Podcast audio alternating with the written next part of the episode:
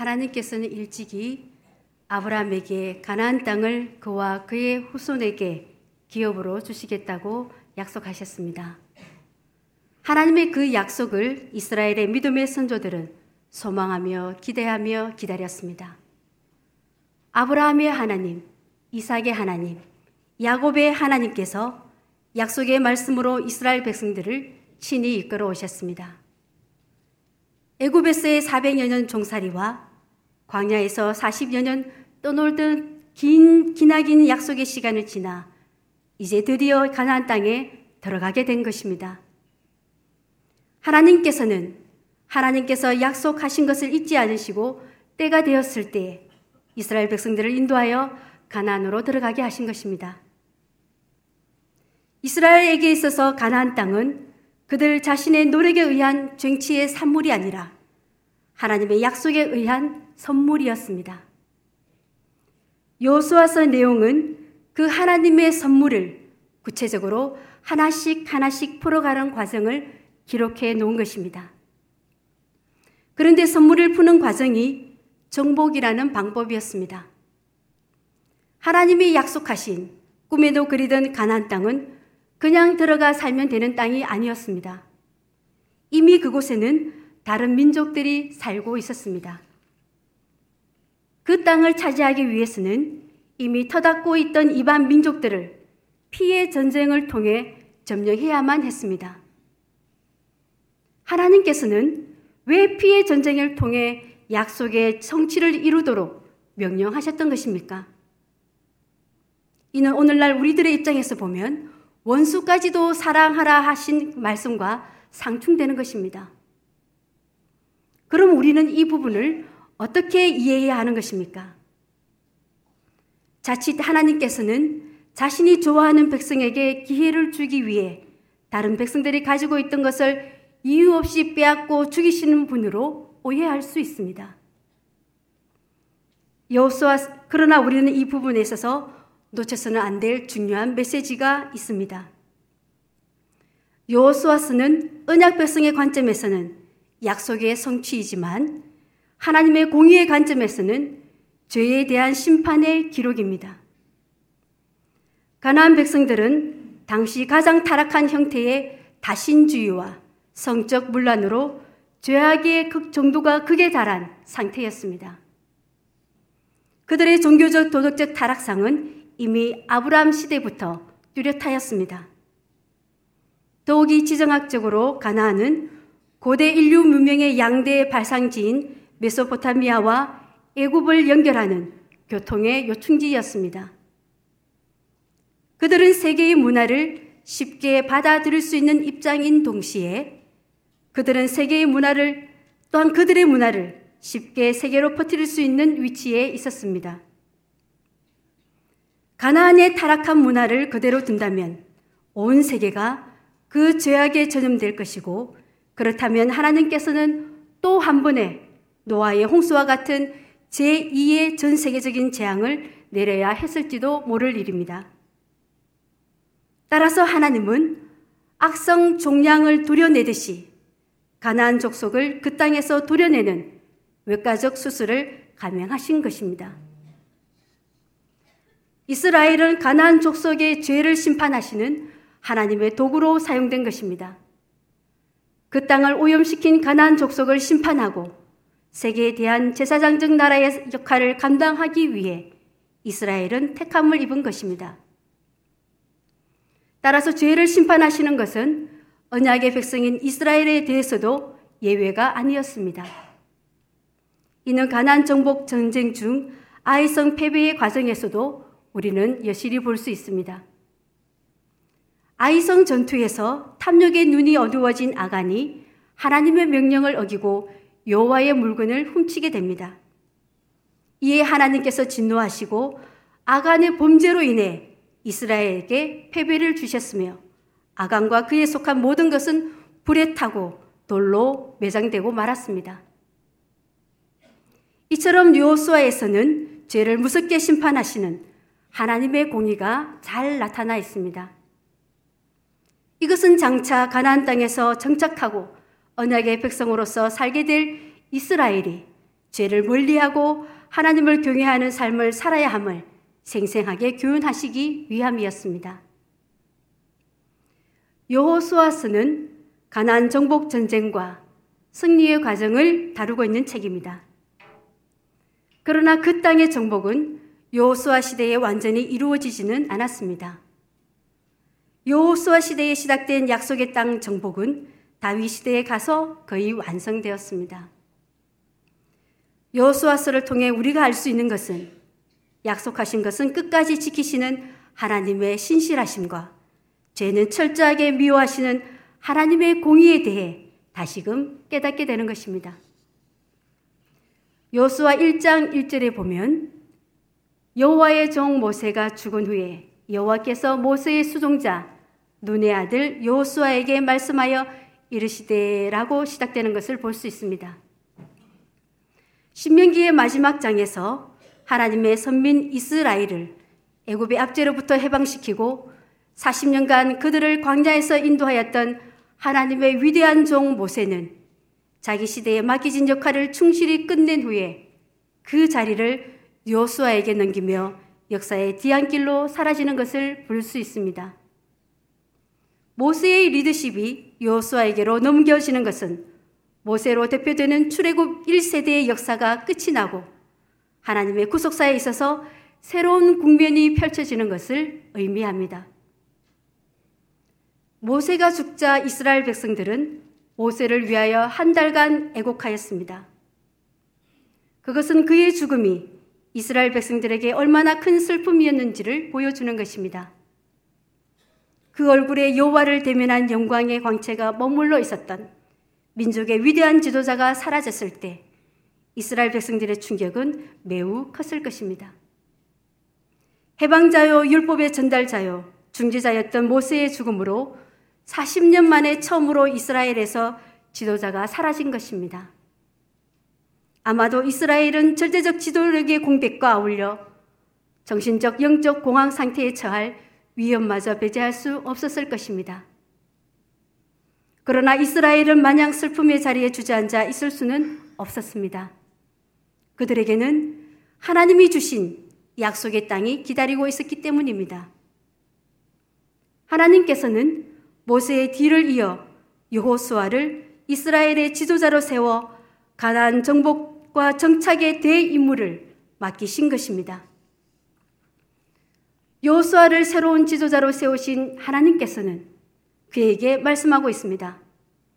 내 평생에 너를 능히 대적할 자가 없으리니 내가 모세와 함께 있었던 것 같이 너와 함께 있을 것임이니라. 내가 너를 떠나지 아니하며 버리지 아니하리니 강하고 담대하라. 너는 내가 그들의 조상에게 맹세하여 그들에게 주리라 한 땅을 이 백성에게 차지하게 하리라. 오직 강하고 극히 담대하여 나의 종 모세가 내게 명령한 그 율법을 다 지켜 행하고 우로나 자로나 치우치지 말라. 그리하면 어디로 가든지 형통하리니 이 율법책을 내 입에서 떠나지 말게 하며 주야로 그것을 묵상하여 그 안에 기록된 대로 다 지켜 행하라. 그리하면 내 길이 평탄하게 될 것이며 내가 형통하리라. 내가 네게 명령한 것이 아니냐. 강하고 담대하라. 두려워하지 말며 놀라지 말라. 내가 어디로 가든지 내 하나님 여호와가 너와 함께 하느니라. 하나님께서는 이런 확실한 약속의 말씀으로 여호수아에게 그가 가야 할 앞길에 대해 보장해 주셨던 것입니다. 새로운 지도자인 요수아보다 앞서 행하시며 그 걸음을 인도하시는 분은 바로 하나님이십니다. 요수아, 그는 어떤 사람이었습니까? 우리는 흔히 요수아를 젊고 싸움 잘하는 용장 정도로만 이해하고 있습니다. 그러나 그가 가난 정복 전쟁의 사명을 받았을 때 이미 그의 나이는 95세 가량으로 추정됩니다. 이는 모세가 이스라엘의 출애굽 인도자로서 소명을 받았을 때의 나이인 80세보다 오히려 15세가 더 많았습니다. 요호수아는 이미 상당한 연륜과 경륜을 갖춘 준비된 지도자였던 것입니다. 요호수아는 모세와는 성장과 소명의, 소명의 배경과 그 연단의 과정에서 상당한 차이점을 보입니다. 모세는 애굽의 궁전에서 그의 청년기를 보냈습니다. 그리고 미디안 광야에서 40년간을 보내며 하나님으로부터의 직접 소명과 영적 훈련을 받았습니다. 모세는 이스라엘 백성들과 상당 기간 단절 기간이 있었으며 어느 날 갑자기 이스라엘 백성 앞에 지도자로 부각된 인물이었습니다. 또한 모세는 40세까지는 귀족 생활을 하고 이후 40년 동안 광야에서 은둔 생활을 하였으며 그리고 인생 후반기인 40년간 이스라엘 백성을 이끌고 하나님께서 주신 사명을 감당하였던 비교적 굴곡이 심한 인생 여정을 보냈습니다. 이에 비해 요수아는 그 배경에 있어서 서민적이고 신앙 역정에 큰 굴곡이 없었으며 영적 훈련을 탁월한 인간 스승에게서 받았습니다. 그는 인생 초기에 여러 이스라엘 백성들과 마찬가지로 애굽의 노예로 살았습니다. 또한 어릴 때부터 이스라엘 백성 가운데 거하며 착실히 경험과 연륜을 쌓은 인물입니다. 또한 그의 신앙은 하나님으로부터의 직접 훈련에 의한 것이라기보다는 모세라는 훌륭한 인간 스승 밑에서 수련된 것이라고 할 수 있습니다.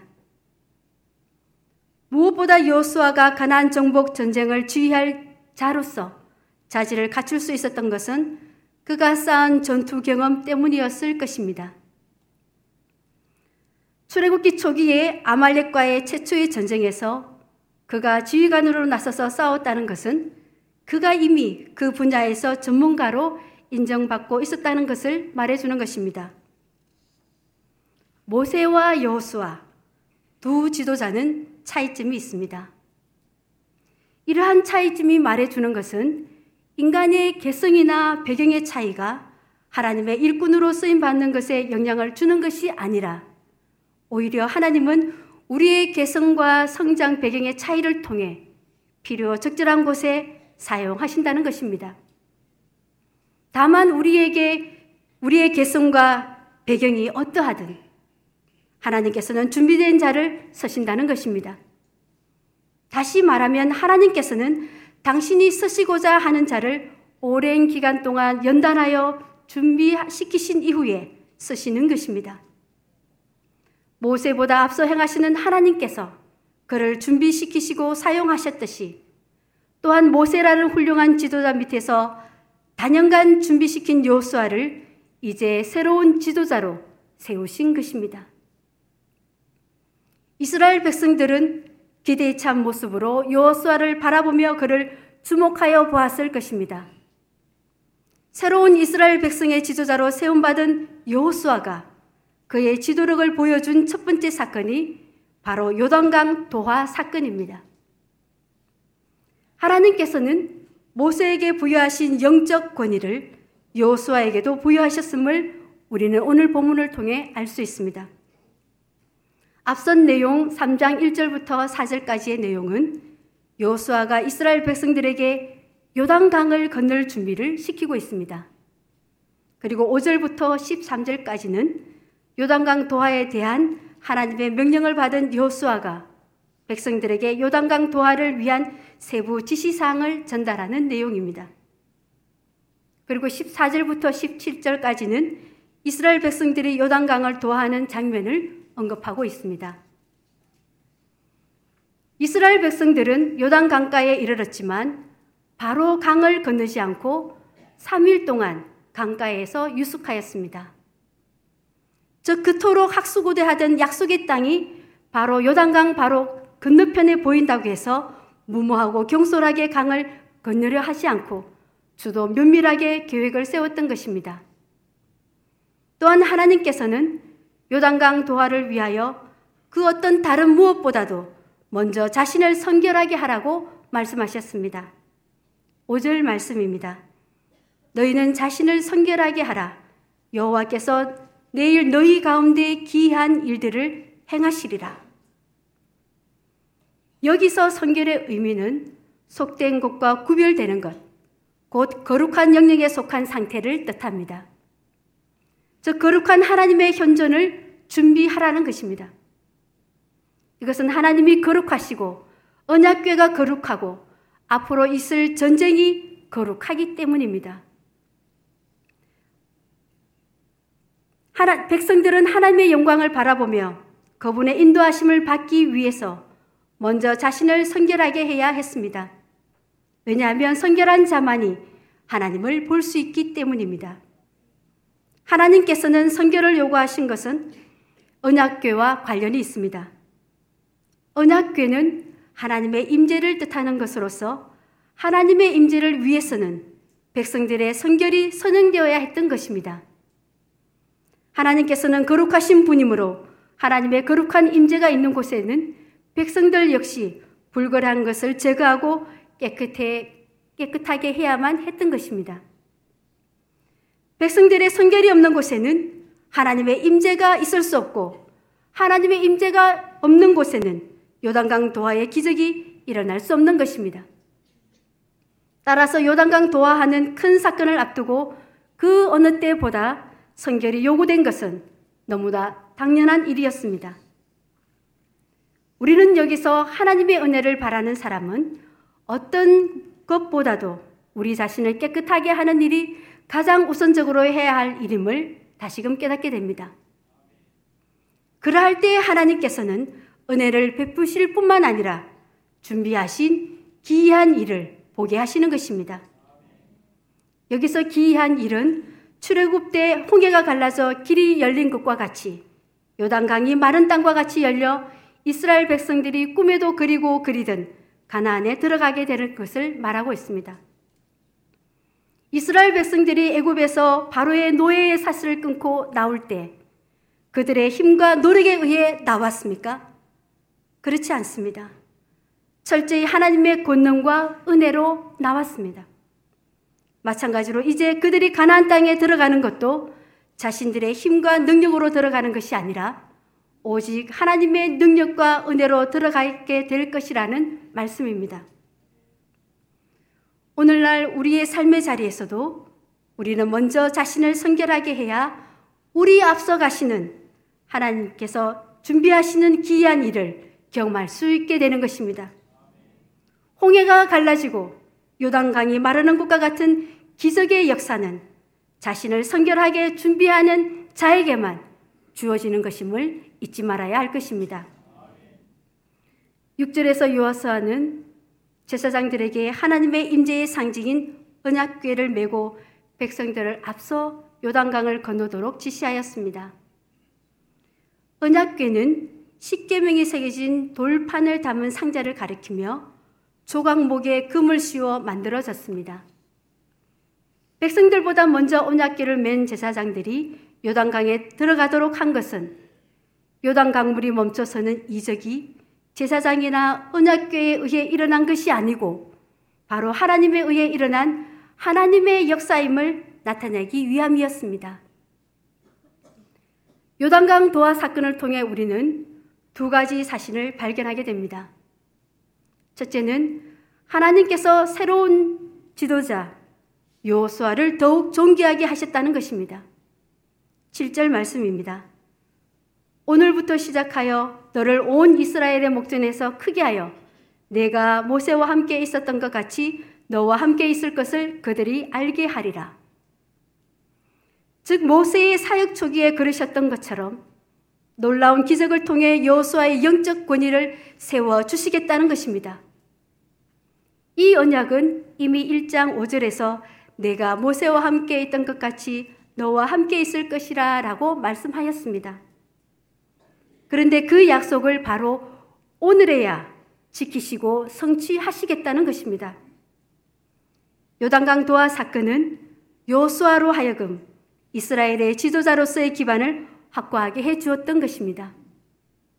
또한 하나님께서는 온 이스라엘의 목전에서 요수아를 존귀하게 하셨고 모세 생존 시에 백성들이 그를 두려워했듯이 요수아 또한 존귀하게 하겠다고 말씀하셨습니다. 그날에 여호와께서 모든 이스라엘의 목전에서 요수아를 크게 하사 그가 생존한 날 동안에 백성이 그를 두려워하기를 모세를 두려워했던 같이 하였더라. 그러므로 깔뱅이 지적했듯이 이것이 이적의 주된 목적은 아니었지만 이적의 주된 결과였음에는 틀림없는 것입니다. 다음으로는 이 사건을 통해 하나님께서 어떤 분이신지를 나타내 주고 있습니다. 10절 말씀에서는 살아계신 하나님으로 묘사하고 있으며 13절에서는 온 땅의 주로 묘사하고 있습니다. 하나님께서는 출애굽 기적 사건을 통해서 자신이 살아있으며 온 땅을 다스리는 분임을 보여주셨습니다. 이제는 요단강 도하의 기적 사건을 통해 이러한 사실을 다시 한번 입증시키고 있습니다.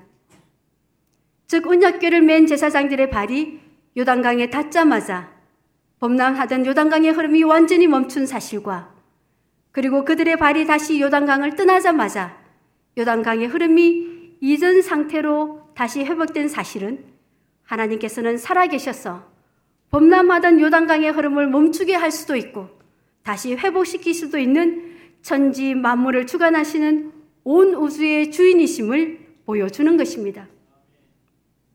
하나님의 전형성이 나타난 이 요단강 도하 사건은 앞으로 전개될 가난 정복 전쟁에 있어서도 하나님께서 크신 능력으로 이스라엘을 돌보아 주실 것임을 보여준 것입니다. 즉 네가 어디로 가든지 내 하나님 여호와가 너와 함께 하느니라고 말씀하신 하나님의 약속을 단적으로 보증해 주는 놀라운 능력의 사건이 바로 이 요단강 도하 사건이었던 것입니다. 이스라엘의 역사 속에서 앞서 행하시며 택한 백성들을 인도하시고 지키시며 이끄셨던 그 하나님께서는 오늘 우리의 삶 속에서도 동일하게 역사하고 계십니다. 하나님의 섭리 가운데 모세의 뒤를 이어 준비된 요수아를 새로운 지도자로 세워주신 하나님께서는 오늘 우리에게도 하나님의 때에 새로운 지도자를 허락해 주셨습니다. 세워주신 새 지도, 자와 함께 앞서 행하실 하나님의 역사를 기대하고 믿으며 한국교회와 세계 열방을 위해 쓰임받는 세문안 공동체가 되어야 하겠습니다. 또한 지금도 살아계시며 온 땅의 주인이신 하나님께서 우리 앞서 행하시며 우리의 걸음을 친히 인도하시기에 우리는 인생의 모든 두려움을 이기고 앞으로 나아갈 수 있는 것입니다. 불확실한 미래를 확실한 하나님께 맡기며 북한의 대륙간 탄도미사일과 핵이 우리의 미래를 불안하게 하여도 이 민족을 위해 앞서 행하실 하나님만 믿고 의지하는 저와 여러분이 되기를 바랍니다. 다 함께 기도하겠습니다.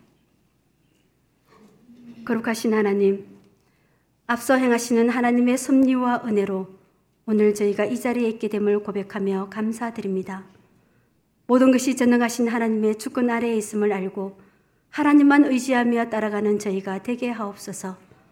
무엇보다 자신을 성결하게 함으로 하나님의 은혜와 능력을 경험하게 하시고 거룩하고 깨끗하게 준비되어서 하나님의 역사하심에 쓰임 받는 저희가 되게 하옵소서.